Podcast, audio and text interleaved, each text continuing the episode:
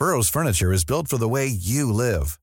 From ensuring easy assembly and disassembly to honoring highly requested new colors for their award-winning seating, they always have their customers in mind. Their modular seating is made out of durable materials to last and grow with you. And with Burrow, you always get fast, free shipping. Get up to 60% off during Burrow's Memorial Day sale at burrow.com slash ACAST. That's burrow.com slash ACAST. burrow.com slash ACAST. There's never been a faster or easier way to start your weight loss journey than with PlushCare. PlushCare accepts most insurance plans and gives you online access to board-certified physicians who can prescribe FDA-approved weight loss medications like Wegovy and Zepbound for those who qualify.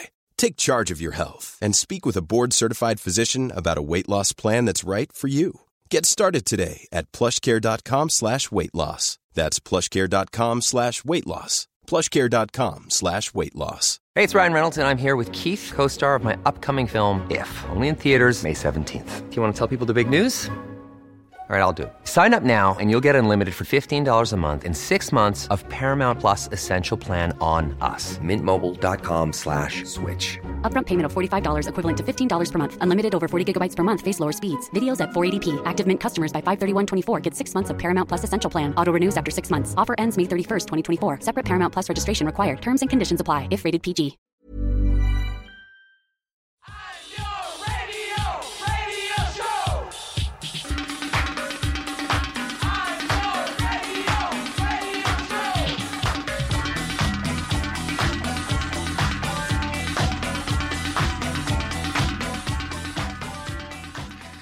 Hello and welcome to the Nialler9 podcast. It is Niall and Andrea here.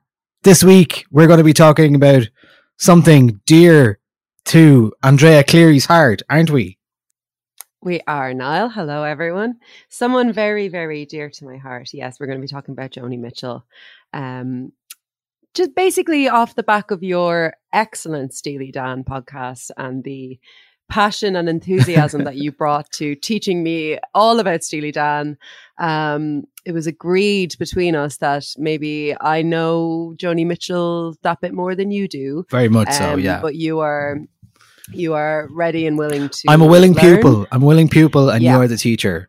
And all, many people listening as well are going to be the the willing pupils of uh, of School of Andrea. Equally, there's probably going to be a lot of people listening who like Joni Mitchell a lot more than me and know a lot more about her.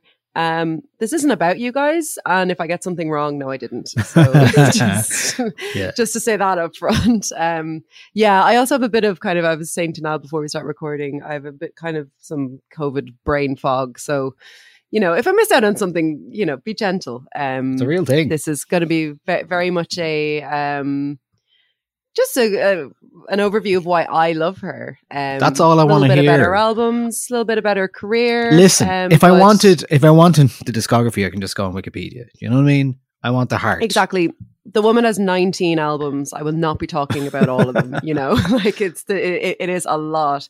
But yeah, Joni Mitchell. I'm very excited to kind of chat to you about this because I think actually she is an artist who I could see you getting into and loving. Yeah, well, Um, that's why I wanted to do it because she's one of the artists I'm obviously aware of um, over the and like my entire life, but never enough that I've gone really deep into Joni Mm. Mitchell, and Mm. never enough that I've really given the, the albums a proper listen, other than it maybe been on maybe one Sunday or some chill afternoon in the house. Do you know what I mean? yeah. Um, Yeah. So It can be quite intimidating to try and get into Joni Mitchell as well, because like I said, 19 albums, incredibly prolific um, songwriter, has recorded in every decade up until the 2000s.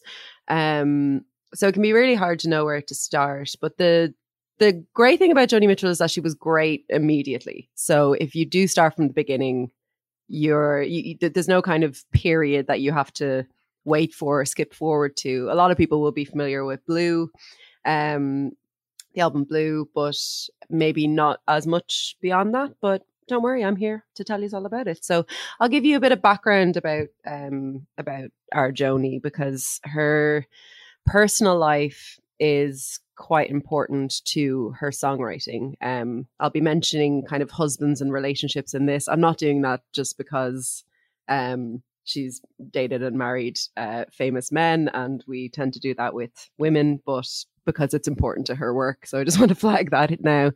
But Joni was born Roberta Joan Anderson in Alberta, Canada. Uh, her mom was a teacher. Her dad was a Canadian Air Force lieutenant. So she spent a good bit of time kind of moving around, um, not really settling in in one place, even as a child. She loved to dance. She loved to create visual art, which she would continue doing uh, throughout her career.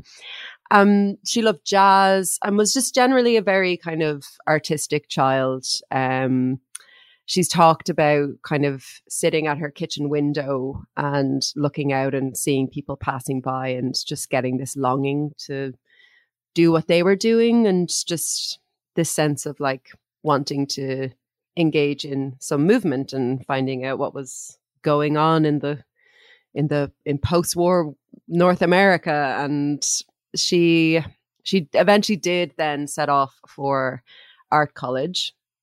And while she was there she started singing in a little coffee house called the depression which is a funny name for a, a coffee house in calgary and at this time, she was very much inspired by artists like Joan Baez and Judy Collins, and has called herself a, a competent mimic of those artists. So she wasn't playing or singing in her own style yet. She was she was very much singing their songs, and the idea of being her own recording artist wasn't really on her mind at that time. Singing was just something she did as a hobby. Um, while she was, you know, studying to be an artist, to be a painter.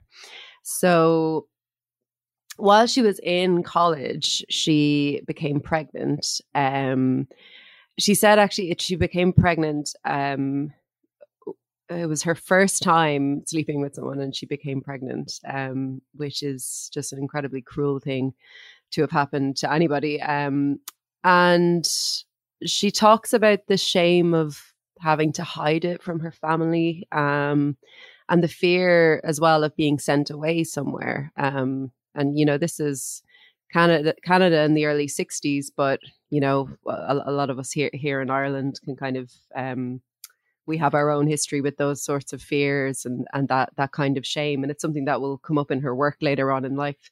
Um, but she she gave birth to a daughter um, who she then had to give up to a foster home um, because she just couldn't afford to look after a child. Um, and she went then and started to look for work. We'll play one of her songs. This is a song called Little Green, and she wrote this about that experience and about that um about that time in her life. Her green, and the winters cannot fade her. Her green for the children who've made her little green.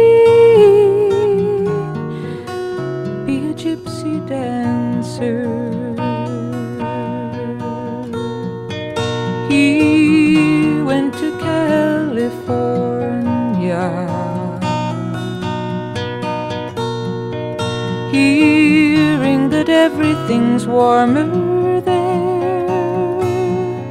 So you write him a letter and say, Her eyes are blue. He sends you a poem, and she's lost to you. Little green, he's a non-conformer, just a little green, like the color when the spring is born. There'll be crocuses to bring to school tomorrow. So, Andrea, was this known at the time that she put up to her daughter up for adoption? Was this something that was, you know, on the cards or or, or well known?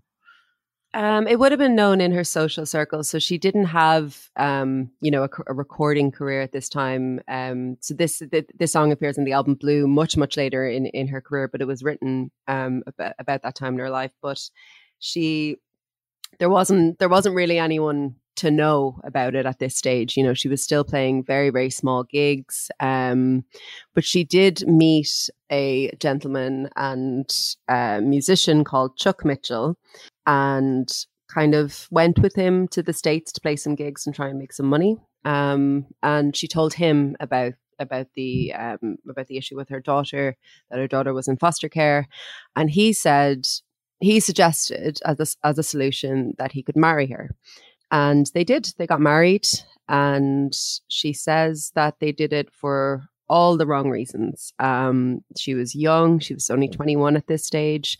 They were completely broke. She's talked in an interview that I that I watched about the feeling of walking up the aisle and already the cogs turning figuring out how she's going to get out of this situation you know how she's going to how as a 21 year old woman she's walking up an aisle towards a a loveless marriage. And and i guess she felt very trapped. Um chuck who was a musician as well he insisted that the pair of them become a duo and start performing music together but he ended up kind of benefiting a lot more from that um, musical relationship than uh, financially um, than she ever did. He very much held the purse strings. He controlled the bookings. He controlled what happened with the money.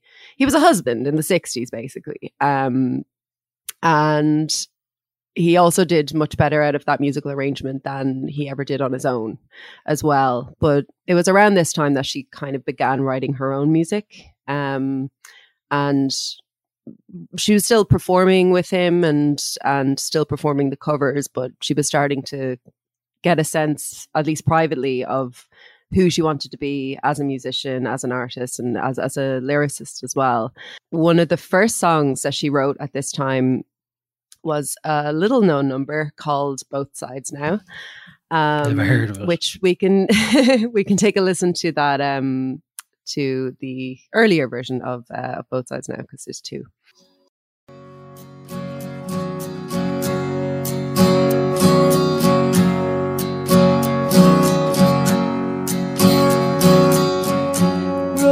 And flows of angel hair and ice cream castles in the air and feather canyons everywhere. I've looked at clouds that weave, but now they only block the sun.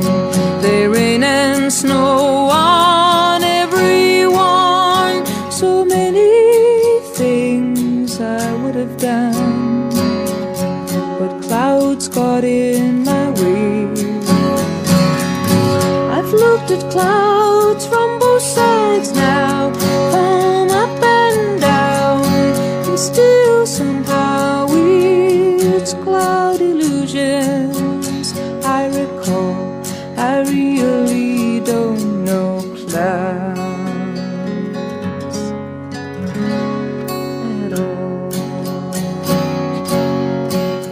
what a beautiful song! Still, every time you hear it. Every single time I hear it, it floors me. It's one of my two favorites of uh, of hers, and so I guess this song is really this is from her her album uh, Clouds, which again we'll talk about later. We're not doing this chronologically, um, but that's fine.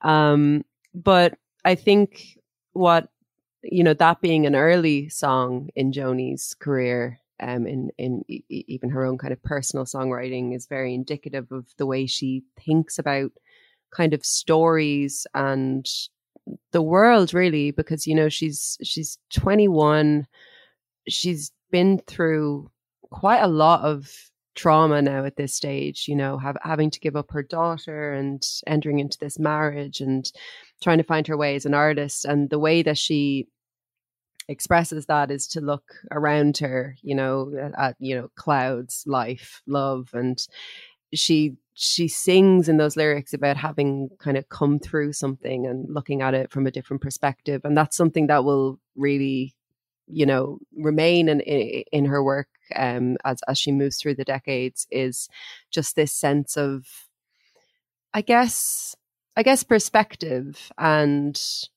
memory as being something that is just as present as whatever might be going on in in the world around you in the kind of more tangible world she works in a very intangible space you know without ever going to i guess you know w- without ever going really spiritual about it. You know, it's a kind of an an artistic spirituality. It's like it's like lo- the feeling you get when you look at a painting rather than well that's the best definition of art isn't it you know? you know that kind of idea yeah it's it's kind of that's what we seek to define when we talk about music in a lot of ways but a lot of those Mm. aspects and qualities of things that make things um you know more resonate more than other things are very hard to Mm. define and and that's what we as as music writers and critics are often seeking just a way to explain the unexplainable you know what i mean so Yeah, absolutely. And I think she she does that so well in that in that song in, in both sides now. Like you even though she's she's singing about her own specific experience, there's I don't think there's a person in the world that would listen to those lyrics and not find something that is relatable in in, in their own life. Um everybody's been through a certain amount of trauma everybody has a certain amount of perspective uh, on their own life whether you're 21 or 81 you know it and it just it does change and we'll talk we'll talk about the 2000 version of that of that song later on and how that has kind of transformed within within her um within her career and her perspective as well. But you know she she'd already kind of been through so much. She said about her kind of early career that bad fortune changed the course of my destiny and that she wouldn't change anything about you know that that first marriage because it's what made her a songwriter you know? Um but the marriage dissolved um basically when she said when the um musical duo dissolved so too did the marriage and um they went their separate ways. She moved to new york she got a manager and she gigged and gigged and gigged and gigged um and kind of quickly became known in the kind of you know like the the burgeoning countercultural folk scene um, for her very unique guitar style, her also very unique vocal style, and for her lyrics as well. Um, she had a song around this time called "I Had a King," um, which is a, a wonderful example of of something I'll explain after we after we hear it.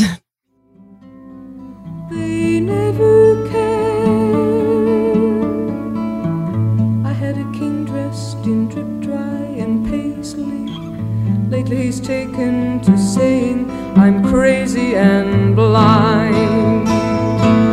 He lives in another time. Ladies in gingham still blush while he sings them of wars and wine. But I, in my leather and lace, I can never become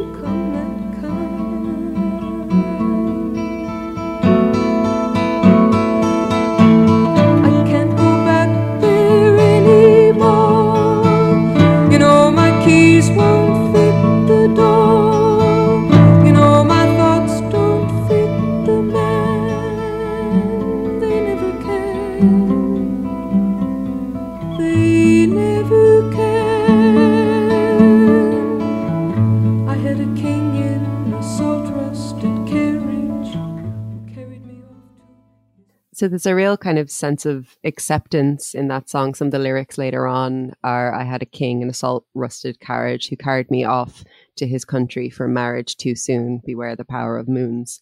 And there's this sense that um, destiny is playing a big part in the in the course of her life, but also storytelling um, was about to become very, very important to her. She was a massive, massive fan of of Dylan, who was coming up in the same scene as as as she was and she said of him she loved how he told stories and she said he would speak as if to one person in a song so dylan used a lot of like you do this and I, Mm. I i don't like when you do this or he d- you know it, it's all it's very very personal um and direct lyrics and she began to kind of incorporate that into into her own work and i think you can hear it really well in in, in i had a king where she's not quite you know speaking directly to the audience but she's starting to look at characters and to put herself within stories that are still a little bit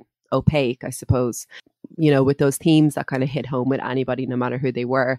But I think what's so interesting when you think about Joni and Dylan is how Joni's music, how, she kind of took that idea of speaking directly to somebody, but really put her own spin on it in terms of what her music would end up sounding like. You know, she was a lot more concerned with what was going on with the melody and harmonically than Dylan was. Dylan had a Dylan used music as like a vehicle to get his message across, whereas with Joni, the music was as much part of the message as as the as the lyrics were. Um, so she never wanted to kind of sacrifice melody and managed to still get those kind of those run on lines, those um, those really important parts of the story that she wanted to that she wanted to get across and chords too i mean you can't talk about Joni Mitchell without talking about like how, how she tunes her guitar and you know she's got uh, like if if you try to learn a Joni Mitchell if anyone out there has ever tried to learn a Joni Mitchell song you'll know how frustrating it can be because she just has like I think she's got like over 50 different tunings that she uses. She doesn't she she won't be like oh i'll i'll i'll tune this i'll i'll write this song in like drop d or whatever. She just she just started to play with like loosening and tightening the strings and seeing where she ended up seeing what chords she ended up with trying to find what what the chord in her head um how, how to transfer that transpose that onto the guitar so there was no real sense of like I'm going to learn the rules of the guitar here. It was just, I'm going to intuitively, you know, get the best sound out of, out of the guitar that, that, uh, that I can. And she called these kind of, these chords that she would stumble upon during this pro- process, uh, chords of inquiry.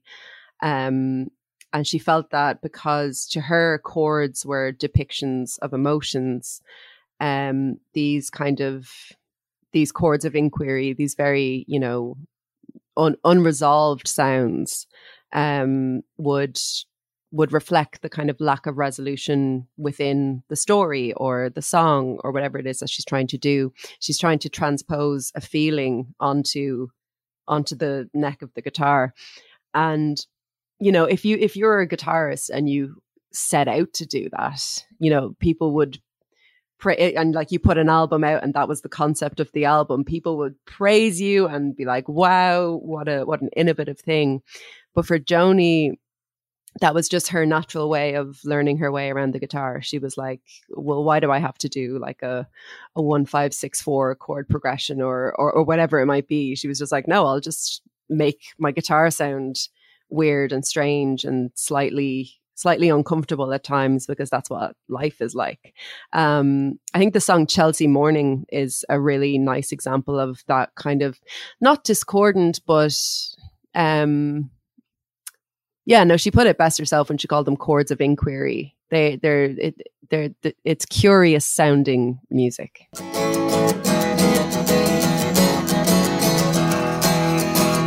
Woke up, it was a Chelsea morning, and the first thing that I heard was a song outside my window, and the traffic wrote the words.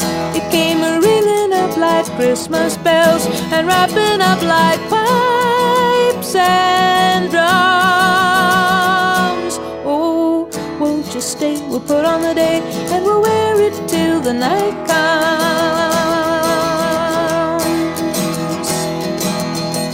woke up, it was a Chelsea morning, and the first thing that I saw was the sun through yellow curtains and a rainbow on the wall. The red, green, and gold to welcome you, crimson crystal beads to beckon. Oh, won't you stay? We'll put on a day. There's a sun show every second.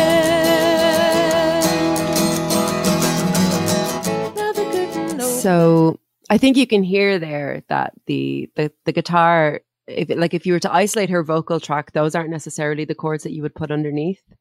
Um, there's definitely something uh, strange about what she's doing with the Mm. guitar and very very very difficult to replicate if you were to try to write music like Joni Mitchell because you just have to have that intuitive idea of what it is that you're trying to get across. I don't know if she does have um what is it called synesthesia Yeah. um where you where you associate uh, different chords and musical sounds with um with colors or or visual images but I, I I tend to find listening to her music that it it it's very evocative in terms of its visuals and not not just in her lyrics. I think in her in in her kind of compositions around the guitar as well and then later on in her in her jazz period. Um so yeah i don't know if she has synesthesia but i wouldn't be surprised if she did kind of thing. Um but yeah i'll i'll chat a bit about about like some albums and some eras in terms of joni um because the the joni mitchell that you might be most um familiar with um would probably be the the folk uh, Joni, but we'll see that there's a few different versions of her, and I feel like you're gonna like 80s Joni. We're not there yet.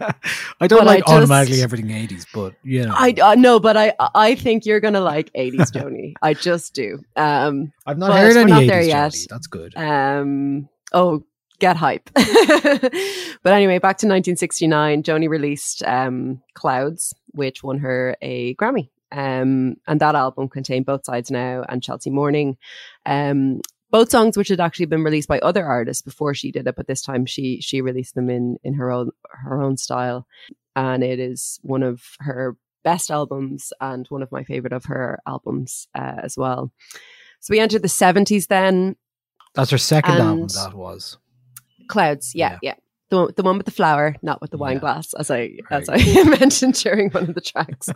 um, so yeah, in, in the early seventies, we start to see Joni experimenting a little bit. Um, her style started to evolve. There was a bit more percussion. There was some backing vocals. There were some overdubs um, on the first two records that she released in in the nineteen seventies. I I think when you think about 70s Joni, I think the song Woodstock, which was released in 1970, is a really interesting case study for her impact on the counterculture.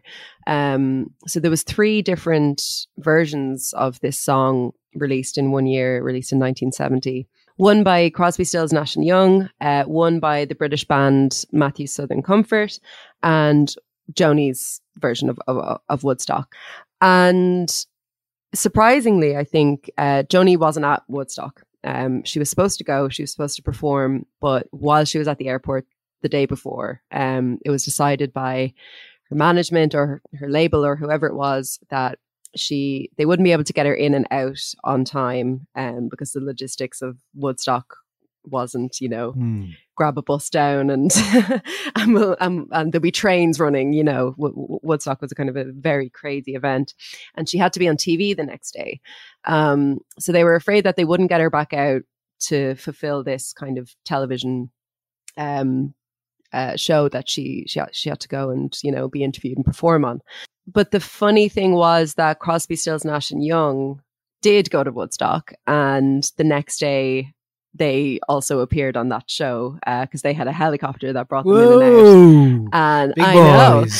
I know, and um, so they, they, I, she, she said in an interview that they crashed the show. I don't know, like if it's true that they just kind of showed up and they were like, "Oh, let's get the guys in here" or what. But, but they were on the show with her, and you know, they were being asked about what was it like at Woodstock, and you know, this huge countercultural event. What was it like? And you know, they were talking about the mud and the feeling and just this sense of everybody uh, you know the togetherness of Mm. it and joni said it it broke her heart to to not have been there she was absolutely devastated and you know i've i've, I've watched that clip and she's listening to them talking and you can just see in her that she's completely devastated to have not been uh uh involved in it she said there's a, a quote from from later on looking back on it when she said it was the biggest event of my generation, and I was so close to being part of it. But instead, she watched it on TV from her apartment in New York, um, and she wrote the song Woodstock. um, which we can take a listen to now.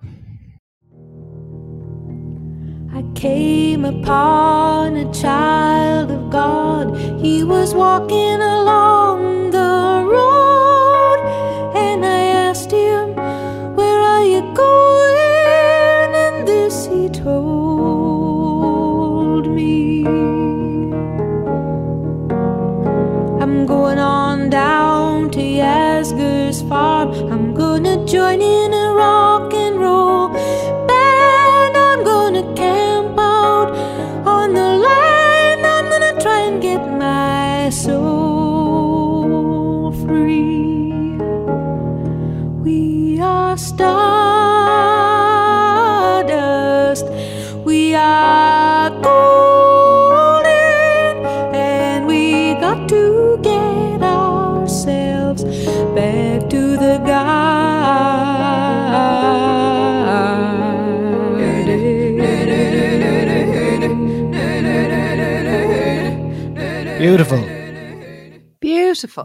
I, I, like I think it's so interesting that uh, you, you know that, that that song has become such a such a part of how we understand Woodstock, right? Mm. As this kind Yeah. of countercultural, um, or as, as showing the counterculture as being more of a spiritual and peaceful kind of movement uh, than what it would have been portrayed as, you know, um, beforehand. And I think it's so interesting that even though she wasn't at Woodstock, her contribution to how we understand it is so important because like that's Joni, you know, she's she she kind of she stands outside of what is happening and she's able to view it and consider it and then, you know, put it through the lens of her music and explain it back to people not through you know this is what happened and i saw it because i was there but through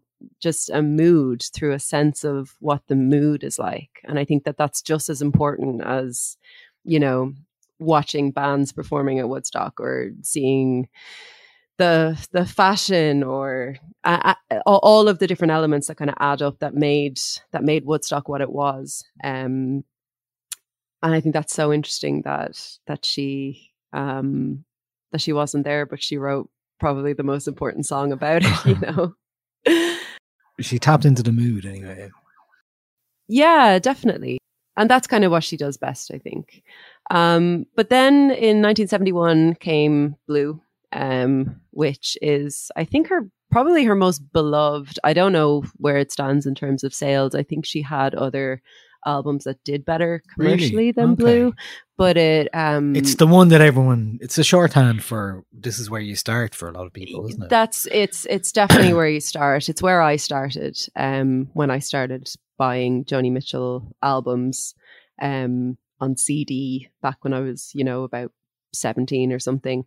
And yeah, it's the album that I reckon most people would, would be the most familiar with. It tops or, or it gets close to topping all the kind of greatest albums of all time. I, I've seen it on lists that are like, you know, albums that represent a, a, a pinnacle turning point in in cultural history or in social history. And um, it was written and produced entirely by her. Um, she produced her own music um, for the majority of her career.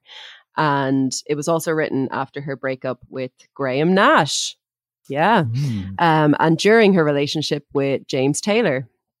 Um, during her, her relationship with James Taylor that that do, do you ever see online or like in articles or whatever about musicians and it's like the pair began an intense relationship and I never really know what that means. I'm like what is that? Is that code for something or is it It just sounds like codependency to me. it does to me as well and i don't i don't know if that was the case i don't know very much about her relationship with dave i don't know very much about any of her relationships to be honest i think everything i need to know is kind of in her music but i always find it funny when i see like the pair began an intense relationship i'm like ooh It's real VH1 behind the music shit. it is isn't it yeah it's like gossip column kind of stuff um They rekindled an old love.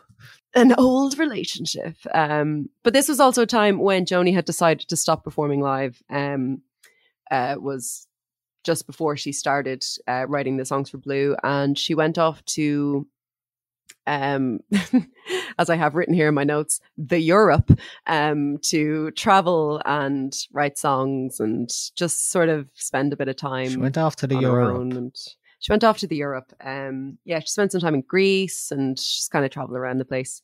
Uh, the way that North Americans do, and they're like, "I'll just go to Europe," um, and they go everywhere. But um, It's Europe. she's she said about blue um the blue album there's hardly a dishonest note in the vocals. At that period in my life i had no personal defenses.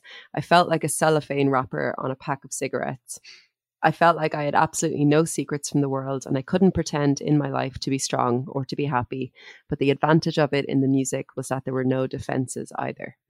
And this album is usually the first thing that comes up when you're talking about this album is how open and raw she is about her personal experiences. Um, this is probably the first time we've heard her really, really lean into to that. You know, there's no there's no great like the the the metaphors are a lot kind of closer to home. You know, Hmm. um, you can hear her yearning for home on on California. You can hear her, you know, talking about her breakup, but equally talking about falling in love. And it's all with this kind of intensely confessional, like vulnerable um voice in terms of in the lyrics, but also how, how she's performing as well. Um my favorite Joni Mitchell song is on this album, um, A Case of You um, as well as one of the best Christmas songs of all time, River. Uh, we won't play River because it's April, but we Please can take a listen to um, take a listen to a case of you. Absolutely, absolutely, we'll do that. I am a lonely painter. I live in a box of paints. I'm frightened by the devil, and I'm drawn to those ones that ain't afraid. I remember that time you told me, you said, love is touching souls. Surely you touch mine, cause part of you pours out of me in these lines from time to time.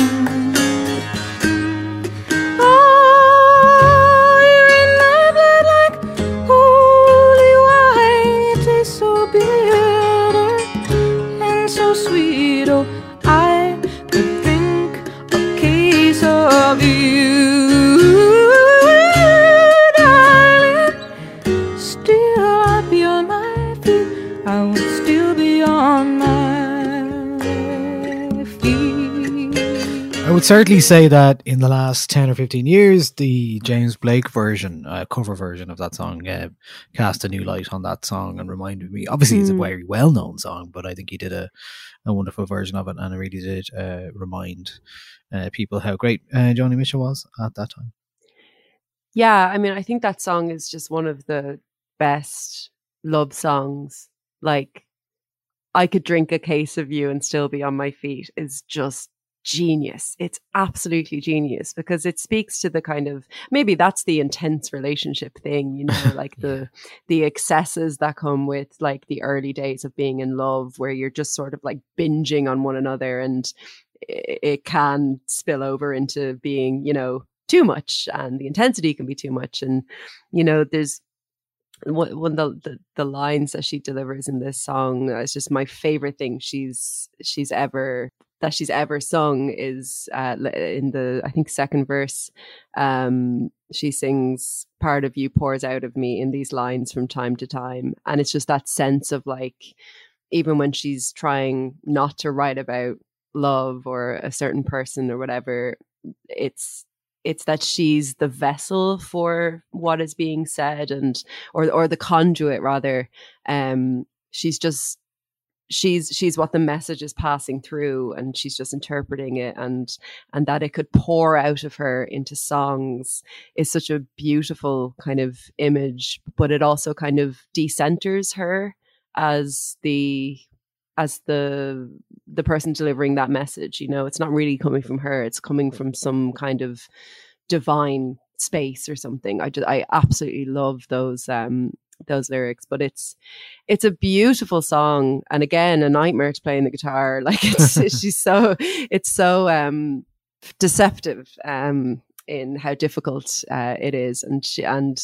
you know any any women out there who've tried to sing along with a Joni Mitchell song and had the had the ha, had it skip or something or you know have a turn off and when you didn't expect it will know how difficult it is to mm. kind of sing her songs as well especially in those early years especially in the in the 60s and 70s with that that amazing amazing falsetto that she just jumps into you know like she'll be she'll be in the middle of delivering a line in this kind of you know mid register and something that's so part of her sound is just how she'll jump like you know an octave or whatever just for a couple of notes and then jump back down again it doesn't seem like it should work but it works yeah. so well because she never really loses the sense of what the melody is like the melody might be going absolutely all over the place but you, you're still following her you're still mm. kind of hmm. On that road with her, yeah, still on that journey with her, you know. Done a lot, and especially those big songs is really like walk that line very that in few in ways that a few singers have been able to do and hold mm. their own in that while it's kind of swirling around whatever the central key mm. is and, and you know it's just yeah of, it does its own and thing. it's not showy it's not no. it's not in in the way that you know that the great divas would have done it where where you're showing off that you can you know um get get your voice into all these kind of big twists and turns it was never really showy but it was always impressive you know? Like california is another great example of uh, uh, of what she does with her voice there like that's one of the most recognizable melodies in folk music and in, in pop music um and yet if you were to look at it written down you'd be like that's an absolutely mad thing to be doing in, in, in the vocal part of this but it just works because it feels like it's coming from somewhere else within her that that those kind of those high notes that she reaches for just feel intuitive you know? It's yeah. it's uh it's really amazing. Um and then Joni had a jazz phase um a jazz era um and usually when you hear of greats having a jazz era um it's not the best um it's not their best work. Um but um no and, and i can't say i'm like as familiar with her jazz era as i would be with um her her earlier stuff. But um what i do like and what i have listened to uh, d- during this era i just think is fantastic.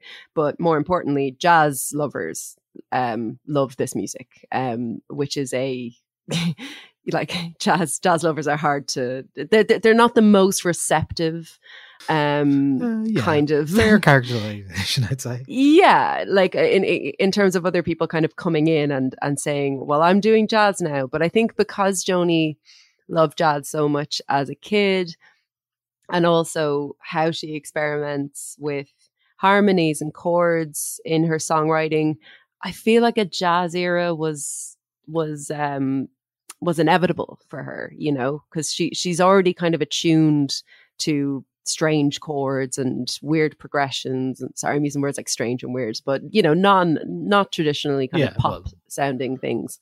Um, more yeah more dissonant maybe or less yeah pop, a bit more dissonant or just just a bit you know just using harmonies that you don't hear in pop music. Um and so towards the mid 70s, she started to perform again. She started performing live again.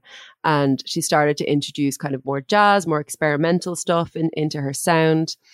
So we talking late 70s now, she did maybe how many albums? So this is kind of jazz. So this is the mid the mid 70s at this stage. Uh, let me check what album number she's on. That's a good uh I think this is how we should talk about musicians. We shouldn't talk about what age they are at any given point. We should just talk about what album number they're on.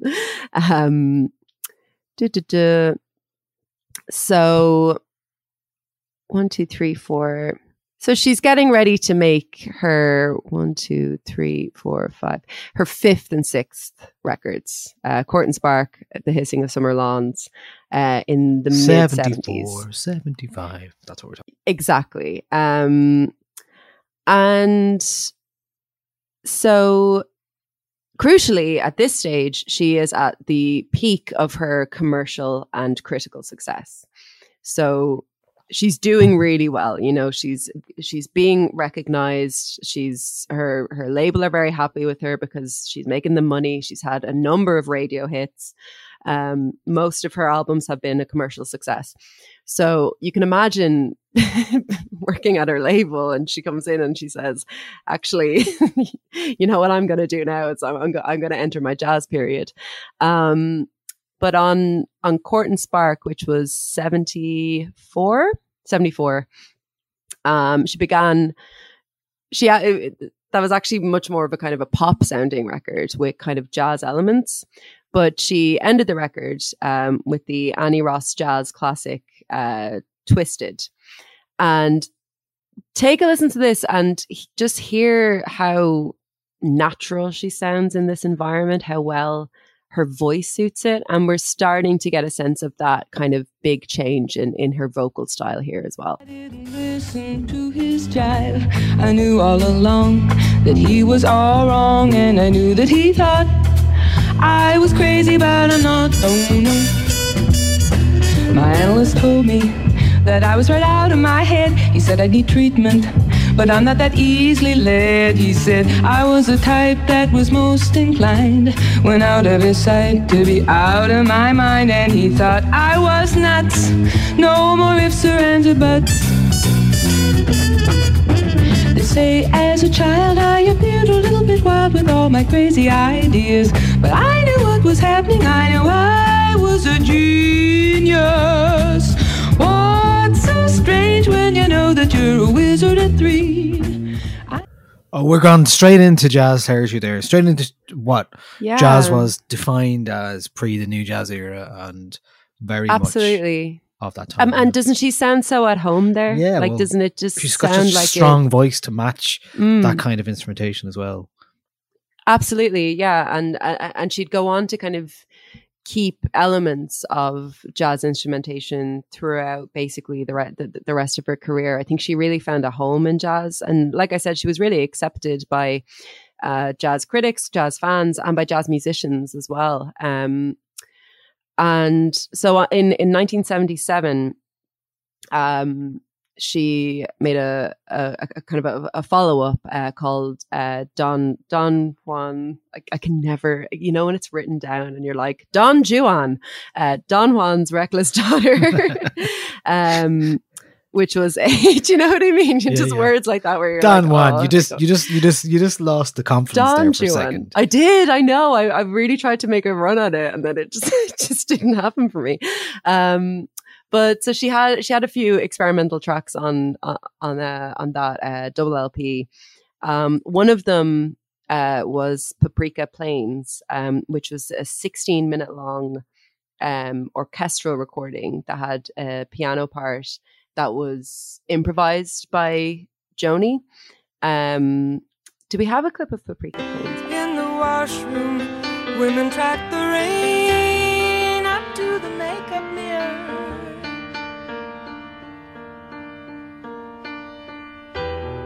Liquid soap and grass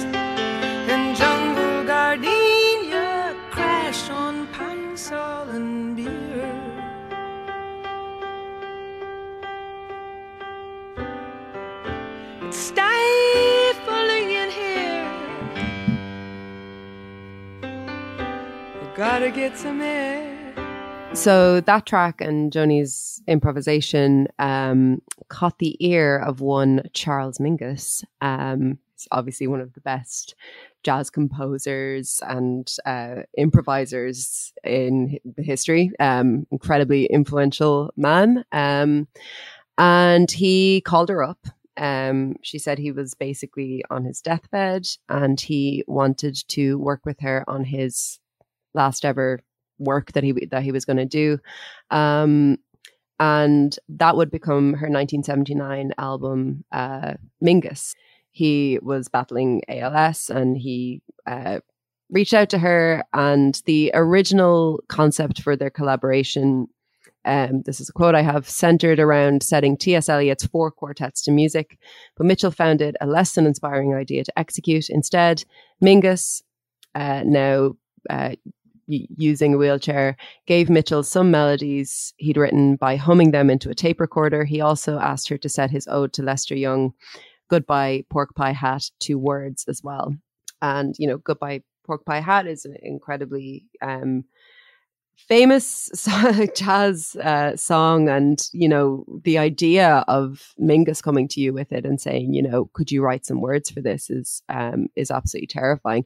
Interestingly actually um, joni mitchell had worn blackface on the cover of one of her albums and really? wow. yeah yeah and, and when he reached out to her he cited it and said that it was the audacity of her doing it that kind of as uh, as well as what he heard in her music that caused him to reach out, which I think is very indicative of a of a of a different time, but also I don't think that would have been very common at the time either. Her the, the the blackface on, on, on the cover of that album is obviously not Shit. okay. But wow, but I didn't was... I didn't even cop it when I was looking at it. Of course. Oh, I know. Yeah, yeah. But, okay. Yeah. Um. But it was part of the reason why he reached out to her, and hey, that's just that's part of its history. Um. I guess, but her her management begged her not to do the album. They said this is not going to go down with pop fans. It's not going to go down well with jazz fans. There's going to be no kind of audience uh, for this. But uh, Joni didn't care, and she felt she kind of approached it as you know, one of my heroes has reached out to me to work for me. This is my opportunity to to learn to learn about jazz. She talked about having, you know, dipped a toe in, but working with Mingus um, was like being being pushed in at the deep end, you know. And um and the the the result is is fantastic. I I love uh I love Mingus I, uh, as in the the album uh Mingus and I think you can really hear how great she is in terms of like interpreting other people's music on this as well. Um, here's a snippet of um, Joni Mitchell and Charles Mingus's Goodbye Pork Pie Hat, which I think is just great. The sweetest swinging music man had a porky pig hat on, a bright star in a dark age when the bandstands had a thousand ways of refusing a black man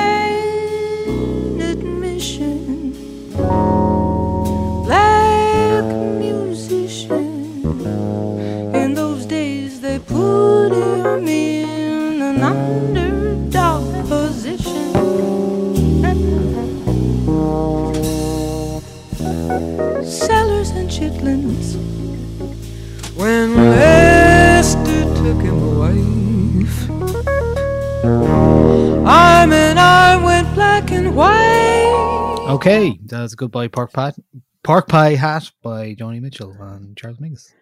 Yeah. Um, so he died while the album was being made, actually. So um, some of the compositions had to be finished by by Joni, and it was released then in uh, 1979.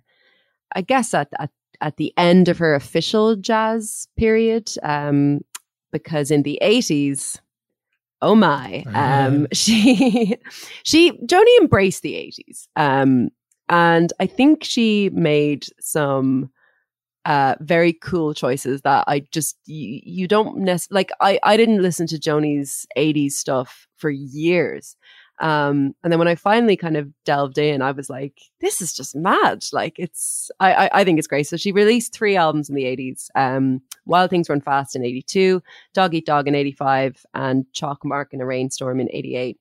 And you can really hear now that her voice is starting to change. It's starting to get a lot lower. Her soprano is lilting and she opts for this much deeper tone in her in, in her vocals. She starts working with Thomas Dolby, Willie Nelson, and Peter Gabriel. She had like um, duets. Um, and this period is often overlooked in her career, but I think it produced some some really interesting kind of more experimental for Joni songs uh, that sound very very 80s um, so I've selected two. Um, the first is Good Friends. Then some downtown atmosphere. Halls and the galleries. Written in the OTB.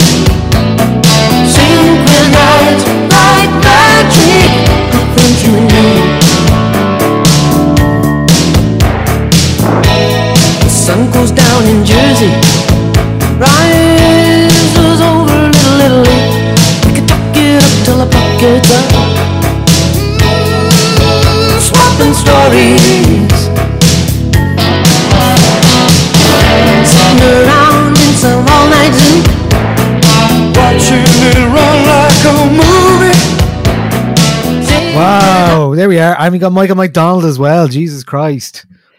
Yeah, what, what an I 80s mean- video as well. My God. yeah, the video is is like um It's like that uh, kind of. b- Uh, both a, a Paul Simon video and a Michael Jackson video. I, uh, I think the Michael Jackson video is the way you make me feel. Um, it's that sort of stop motion kind of vibe. So Niall, when I told you that that Joni Mitchell really leaned into the '80s vibe, were you expecting? No, I didn't think he literally would literally meant like it sounded like a Fleet, Fleetwood Mac big love song, do you know? Like, Right? Didn't think it would be quite the same as that, but uh, Mm. yeah, it is. Uh, that one is anyway. Yeah, I think Good, Good Friends was the first one I listened to from this period, and I was like, I really like this actually. um, and another selection I have from this decade in Joni's career is uh, a duet with Peter Gabriel, and it's called "My Secret Place." Speaking my language here. So that was from uh, Oh, Dog yeah. Dog 1985, and this one Mm. is from 1988 Chalk Mark in a Rainstorm. Let's hear this. this Chalk Mark in a Secret Place. Rainstorm. Great album cover too. She looks cool as shit. You're a special case for my special place. My special place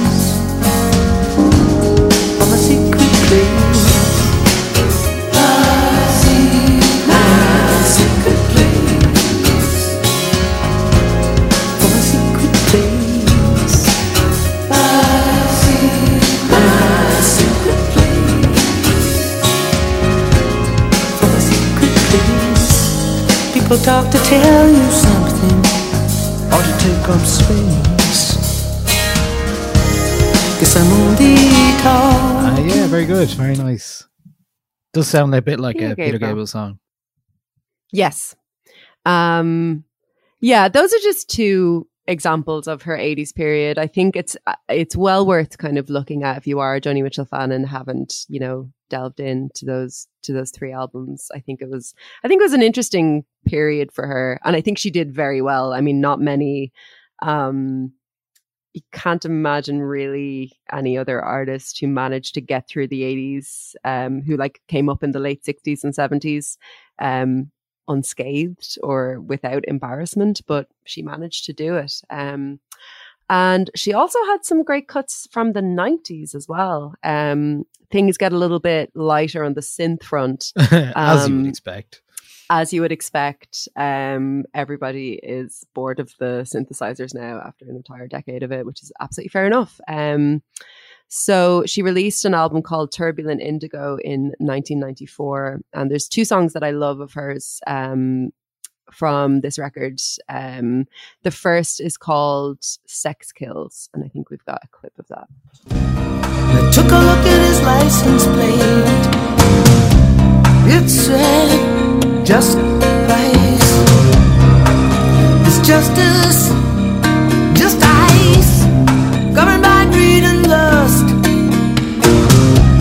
Just the strong doing what they can. And the weak suffering what they must. Oh, and the gas leaks and the oil spills, and sex sells everywhere.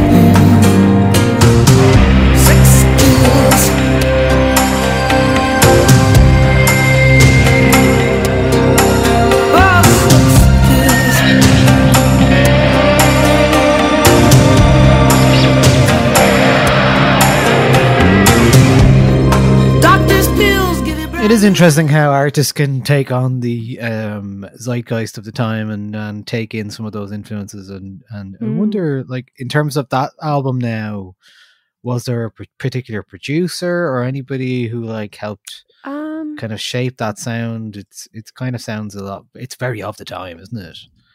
It is very of the time, and and this is when we start to see Joni. I guess well, not start to see, but um, in her in her protest music, which she you know had, had been doing since the 60s um it's a lot more direct here. I mean the lyrics here are very direct um you know the gas leaks the oil spills sex sells everything sex kills uh there's also you know lines about you know there's a rapist in the pool there's tragedies in nurseries little kids packing guns to school like it's a very very very dark song and it has all of this imagery that we don't usually associate with Joni Mitchell you know? Um it's a it's very very direct.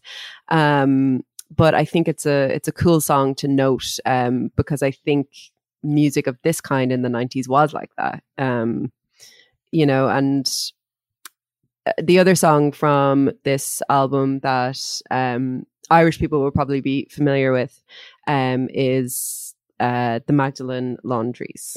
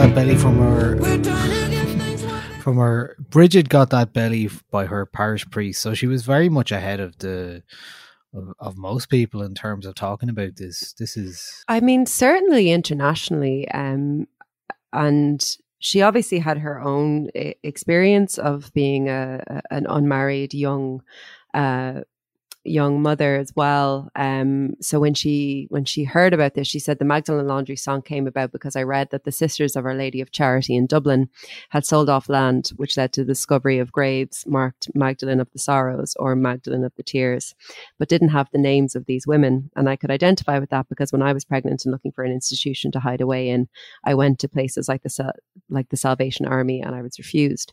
Um, so I think it's it's so interesting that um like it's it, it's an incredibly powerful song magdalene laundries and like i said her interest in, in, in the topic is unsurprising because of you know her early life. But this kind of late career exploration of that is very interesting. You know she, it, I, I think it's it's a perfect rendition of the atrocities um that happened in ireland but it's also her looking at a, a, a, a tragedy or a or a difficult period in her life on a with a more kind of global lens or you know she's not she's not speaking for anybody here. She knows that this is a very different situation that ireland is a, a catholic country and or what was a catholic country at the time um and i think she really tried to get a sense of like she she tried to really learn about it before she wrote a song about it you know? Um e- e- even the way just words like branded as a jezebel or you know the use of the word of, of the name bridget the parish priest woe begotten daughters. Like there's a there's a real sense of her having a having an understanding of of the kinds of words and phrases that we would that we would have used in Ireland uh, when, when talking about these topics. Like, like sh- surely to God, you think at least some bell should ring. Um, is is an amazing um line, and the the surely to God in it just it just has that Irish sort of dialect to it. You really get the sense that may, maybe she spoke to people, or I, I I don't know what it was that gave her the ability to kind of sum this up as a Canadian woman so well and so timely as well. You know, like the song came out in ni- 1994. No, no, sorry. 1994, yeah, Uh, I think so. 1994, yeah. Um, Then she later just did to say, I mean, with the Chieftains in 1999, which is the the only was it, version. yeah. It's up on Spotify because obviously Joni Mitchell took all her music off Spotify. Um, yes, but the this year. chieftains have not. Yeah, Um, but um, yeah, and just to say, I mean, like the last Magdalene Laundry closed in Ireland in 1996. So um, two two years before the last laundry closed, she she she wrote this song, and yeah, that goes to show the timeliness of it. She's not singing about this, trying to kind of put herself into some, you know, historic event, or it- it was very very current at the time, and this hit uh, a nerve um, or it hit you know irish people um, a lot because it's it, it, it's a wonderful and very i think respectful um, rendition of of what exactly happened there.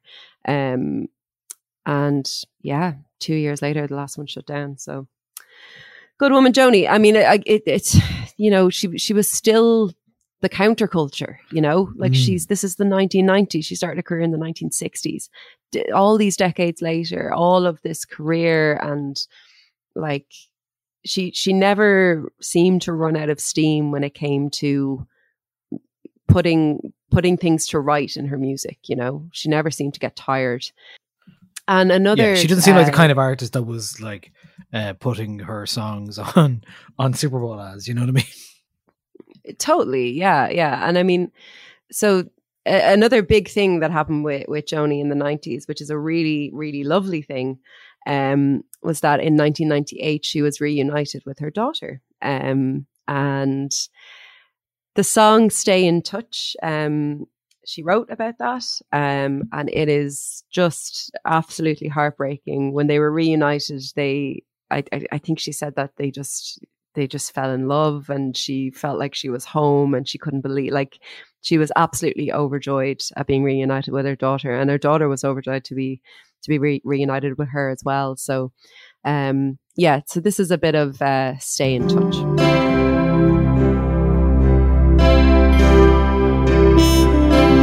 This is really something. People will be envious, but our roads aren't clear, so we mustn't rush. Still, we're burning brightly, clinging like fire to fuel. I'm grinning like a fool. Stay in touch. We should stay in touch. So I mean, like the lyrics in that are just so moving when you think of this life that she's been through. You know, like her her musical career is is kind of bookended actually with her separation from her daughter and they're reuniting. You know, there's there's such beautiful lyrics in this. Our our roads aren't clear, so we mustn't rush. Still, we're burning brightly, clinging like fire to fuel. I'm grinning like a fool.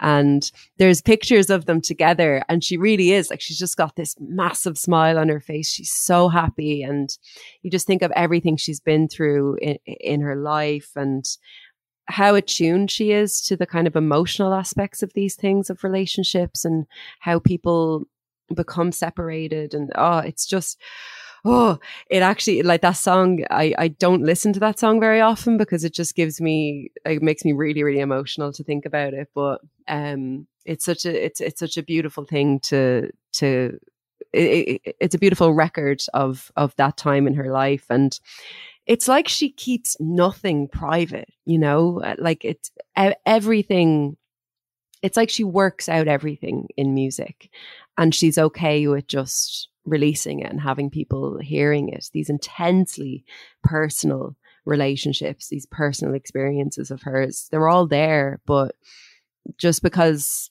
you know we, somebody mightn't have gone through that she she just invites you in so easily with her lyrics. She's so warm and so inviting that you can just step into what her perspective was in that moment and then just cry for a day you know it's um yeah so that that was 1998 and that this kind of brings us to her final albums actually um which were recorded to fill contractual uh, obligations so they they did um use uh, either a lot of um cover songs or um previously recorded songs from her earlier in, in her career.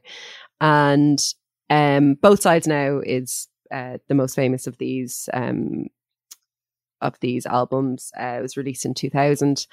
It's largely um, covers of jazz standards, but I think the jewel of this record is the the second rendition of the song "Both Sides." Now, um, you can hear the transformation in her voice, in her delivery. I mean, the instrumentation, like when you listen to this compared to listening to the song, you know, earlier in, in her career in the 60s, it's it, it's so transportive and amazing. Yeah, let's let's take a little listen to the the 2000 uh, both sides now. As every fairy tale comes real I've looked at love that way.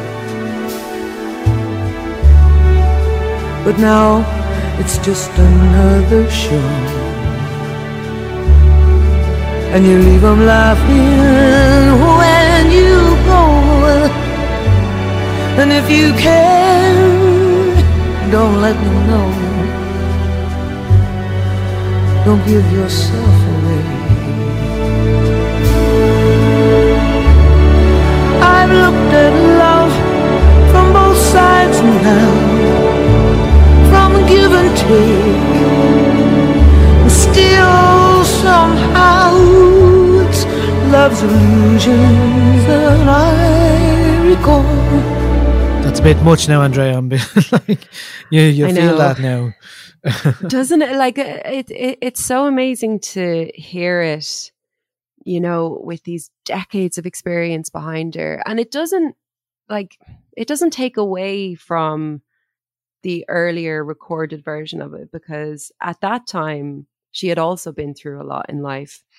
But singing those same words, you know, with this breadth of experience that she's that that she's gone through over, over all these decades, this career, you know, ha- having lost her daughter and and kind of regained her relationship with her daughter the marriages she's been through you know ev- everything you can feel at the weight of her entire life in every word that she sings there.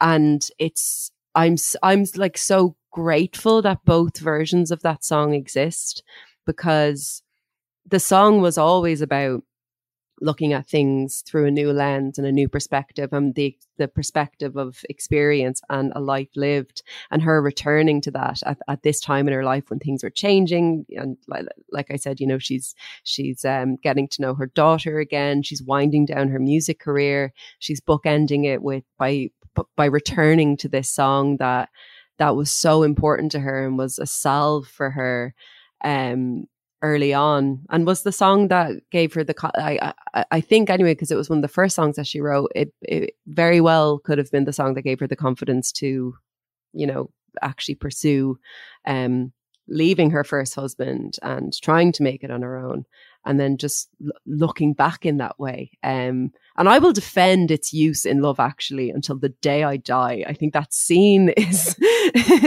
that's the scene where um Emma Thompson realizes that um, she's being cheated on. And I think it's just one of the most wonderful uses of music in, in film. I think at that moment is a masterpiece. Even We'll if you it, hate that we'll film, yeah, e- even if you hate that film, eh, like nobody gets through that scene without crying. You know, it's it's unbelievable. But yeah, that that pretty much brings me to the end of my my interpretation of you know Joni and what what I love about her. And I think you know she said later in life that you know she never wanted to be a human jukebox and she never was that like you can't listen to Joni and not feel every word and every lyric and that doesn't matter what style she's working in, you know, whether it's jazz, whether it's kind of the more 90s stuff, whether it was the 80s, you know, whether it was the 60s, no matter what genre or form she was working in, she was in it 100%. She was very much a, like a student of music in that way. She always wanted to learn. She's always looking over there to see what other people are doing. She's just such a creative force, like, and she always decided what the best avenue was for what it was that she wanted to say or or what mood she wanted to convey or what she wanted to represent in her music and if that the best avenue for that was jazz then she did jazz if the best avenue for that was a was a guitar folk song then she did that. But it's with joni it's it's it's so much more than kind of what the notes that are played are or what the lyrics are said are. She just she just has this ability to like just transport you and move you to somewhere else completely and make you get really introspective actually as well. Yeah yeah. So yeah um, have i convinced you to to dive in? Yeah i think uh, it's just the time isn't it? Isn't that what it is? I know, but like really this is a lovely grounding because i think when you when you want a primer for an artist you need to know where to start sometimes and yeah. Yeah. It is nice i would start with clouds and blue. Um yeah. i think are, are two great places to start um, and from there, you can kind of decide if you if you want to if you want to get into her jazz stuff. Basically, all of it's great. But I, if if you want to do the the jazz stuff, I'd start with Mingus maybe. Um, but she's a powerhouse. Absolutely. Absolutely. And yeah. has done so much and always kept her authenticity in in all mm-hmm. of that as well. And and funny like just we were talking about doing this anyway and it just so happened that um she came up a lot in the past week. She was at the grammys on sunday uh, age of 78 obviously people may or may not know she had an aneurysm in 2015 and was recover has been recovering since but uh, presented an award alongside Bonnie Raitt um, uh, at the Grammys, and then was also that same weekend she was uh, honored at a ceremony in Vegas as well, where people sang her songs. Obviously, the one song we left out here is, is probably the most ubiquitous one, and mm. I think mm. it's like probably. Is there any particular reason why you left it? Out? I can imagine why, but I'll let you lead on that one. I, like, why did I you think, leave I out Big Yellow Taxi?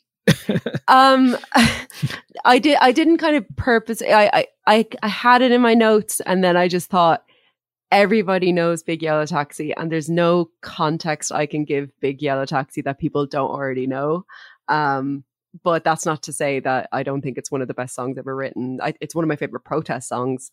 Um, if we were doing a podcast about protest songs, absolutely there. Um, but yeah, it's one of those songs that has that has you know stayed so relevant. You know, it's it, it's about the environment and you know social collapse due to that. And she was on the button then. She remains on the button now with it. You know, it's a it's a it's an incredible song, and the the witty way that she goes about it, the the turns of phrase, they pave paradise and put up a parking lot. There's no better way to kind of talk about like capitalism or late stage capitalism or whatever stage we're in now, there's no better image for that than they took all the trees and put them in the tree museum.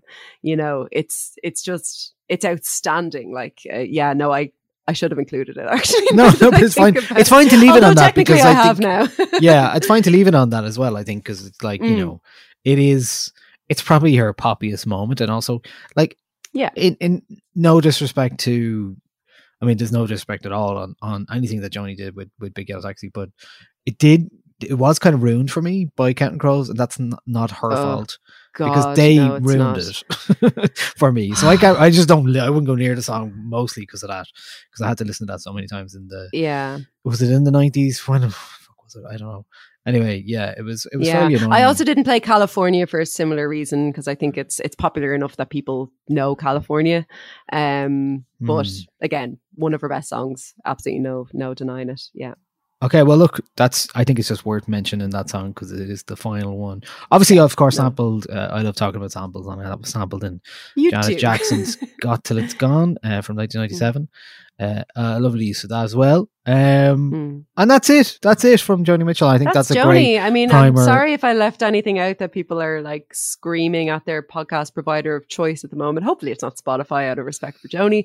Um, but yeah, sorry if I did leave anything out. But this was just just my take on how if if Niall and I were in a pub, how would I convince him to listen to Joni Mitchell? I think this. I already had a sympathetic ear, so Yes, so that's exactly, good. yeah, so that's good. yeah, But that's yeah. a that's a lovely So overview, and I anything, liked. I think the um, cultural context stuff is kind of you know it's really important as well because it's like that's what gets your hooks into an artist as well, like knowing what yeah. why it was important and why you know other than actually hearing the songs and going oh these are great songs but like it's it's great to also Yeah. hear the and the and background. like some something I didn't talk much about was kind of her role in the counterculture um, of the '60s. But again, that's something I think people understand, whereas they mightn't yeah mightn't necessarily have, have known about. You know uh, how her relationships or her daughter might have might have impacted her her songwriting. So yeah, go forth and listen to Joni, everyone. Um, Niall, have you got any other business this week? Any other things that you've been liking? um any of the things i've been liking this week? TV, film, anything? um i've been enjoying severance did i saw that said that last week i'm not sure if i Oh, I don't think week. so. um it's an apple tv show starring adam scott also Mhm. of uh, are you talking you two to me Oh yes. um, very good.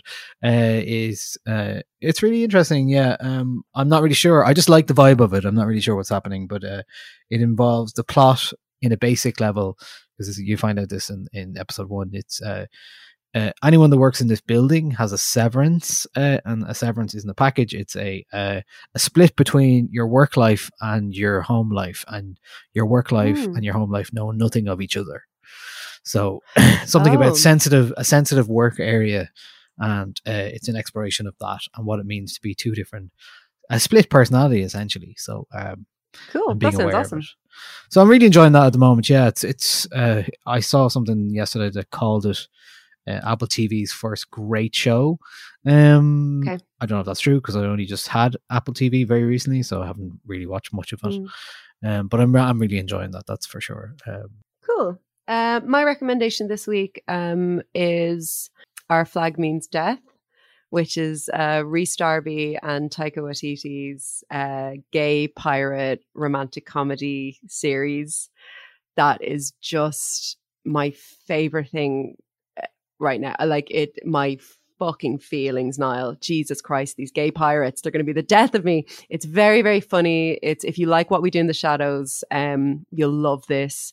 And it's, you know, I don't want to be like, oh, it's got great representation because it's more than that, right? It's it's like they they had they they've a non-binary character played by a non-binary actor. They three non-binary writers in the room. You know, basically all the pirates are gay. It's it's it's just great, and the central love story is so beautiful. It doesn't queer bait you at all, um, like a lot of other media does, where you get like one gay character and maybe they kiss, but they probably won't. This is like full on hilarious but but also happens to have brilliant representation in it as well. I, it's 10 30 minute episodes.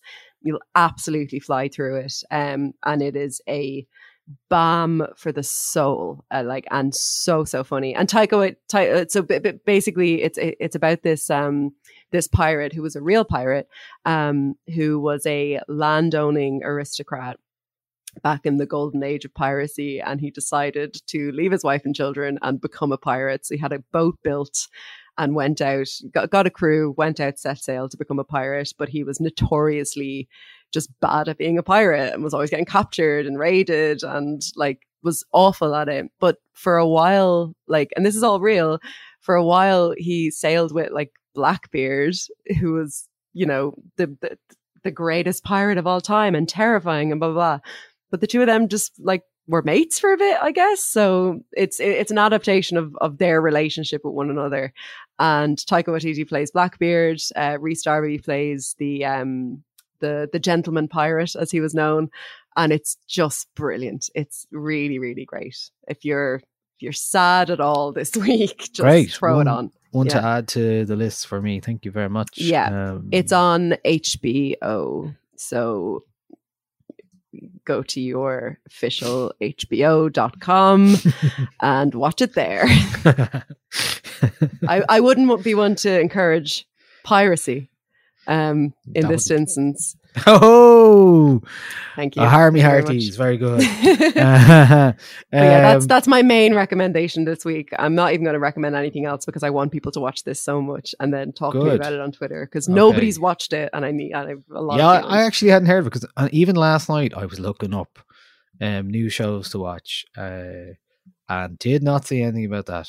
At. Oh, it's it's it's really great. Yeah, it didn't really get marketed very much, but now that people have seen it and they see how good it is, like there's a bloodthirsty um fandom now, like a proper proper fandom um who are going crazy for season 2. Like and I'm one of them.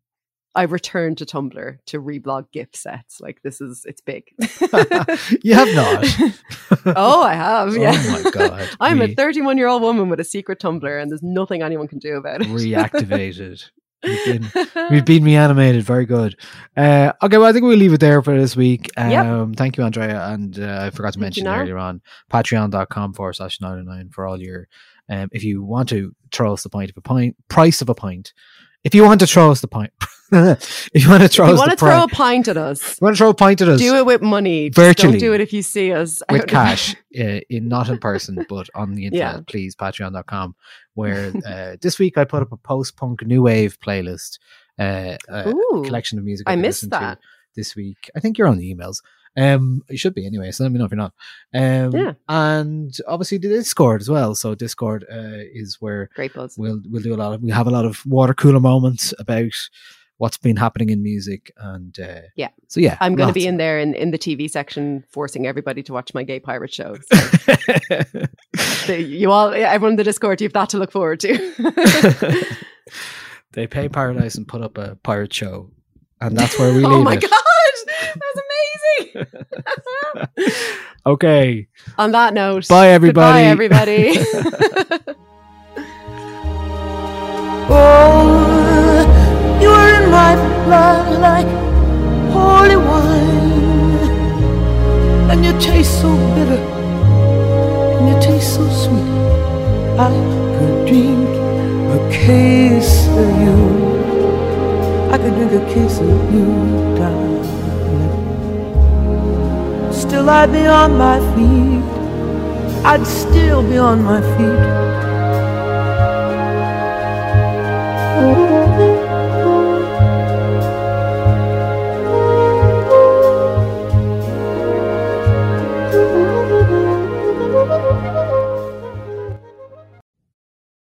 Paradise, put up a.